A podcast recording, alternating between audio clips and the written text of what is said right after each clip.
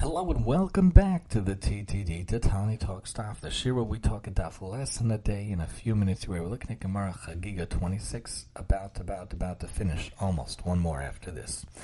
The Gemara talks about the idea of different utensils, different items, talking about that a table, the shulchan, is not susceptible to contact generated tuma since it is a wooden utensil made to remain stationary. The notes point out, although the table is not too large to be moved from its place, it is forbidden to move it.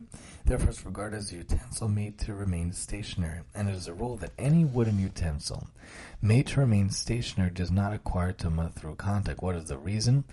It is that for a utensil to be susceptible to this form of tuma, it is necessary that it be smaller and similar to something like a sack. Just as a sack in its normal use is carried both laden with other objects and empty, so too must any vessel be carried both laden and empty in order to be susceptible to tuma.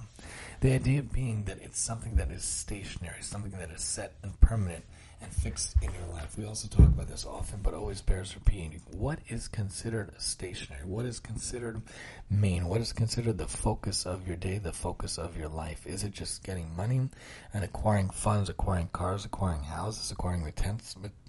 Materials and items that we talked about yesterday that will never come with you? Or is it trying to make the most of your day through mitzvahs and chesed and Torah learning? Asay Torah's chakeva and more ma'ad ve'asay harbe. Shammai, the elders tell us in Pirkei Avos, you have to make your Torah the fixed thing, the Torah the permanent thing. Torah im derech eretz, yafa Torah im derech eretz, im in kemach, and Torah im In kemach. You have to do Torah with the work, but what is really the primary?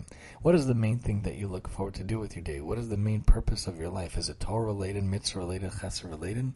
Even if you can't learn 10 hours a day or 8 hours a day or even a couple hours a day, you have to make a fixed time, a fixed point in your day, 5 minutes, 10 minutes, an hour, whatever you could do, that is permanently part of your day. Hashem will ask you after 120 years one of the four questions besides for your business dealings and waiting for Mashiach, trying to have children. Did you make your study of Torah fixed and permanent every day? Asita kavata la Torah? Did you make your Torah study set permanent and part of your day? Hashem doesn't ask how many minutes, how many hours you learn, but was it permanent and affixed to your day? Was it stationary? Was it immovable? And was it main to your day? Remember, the Torah should be the ikar.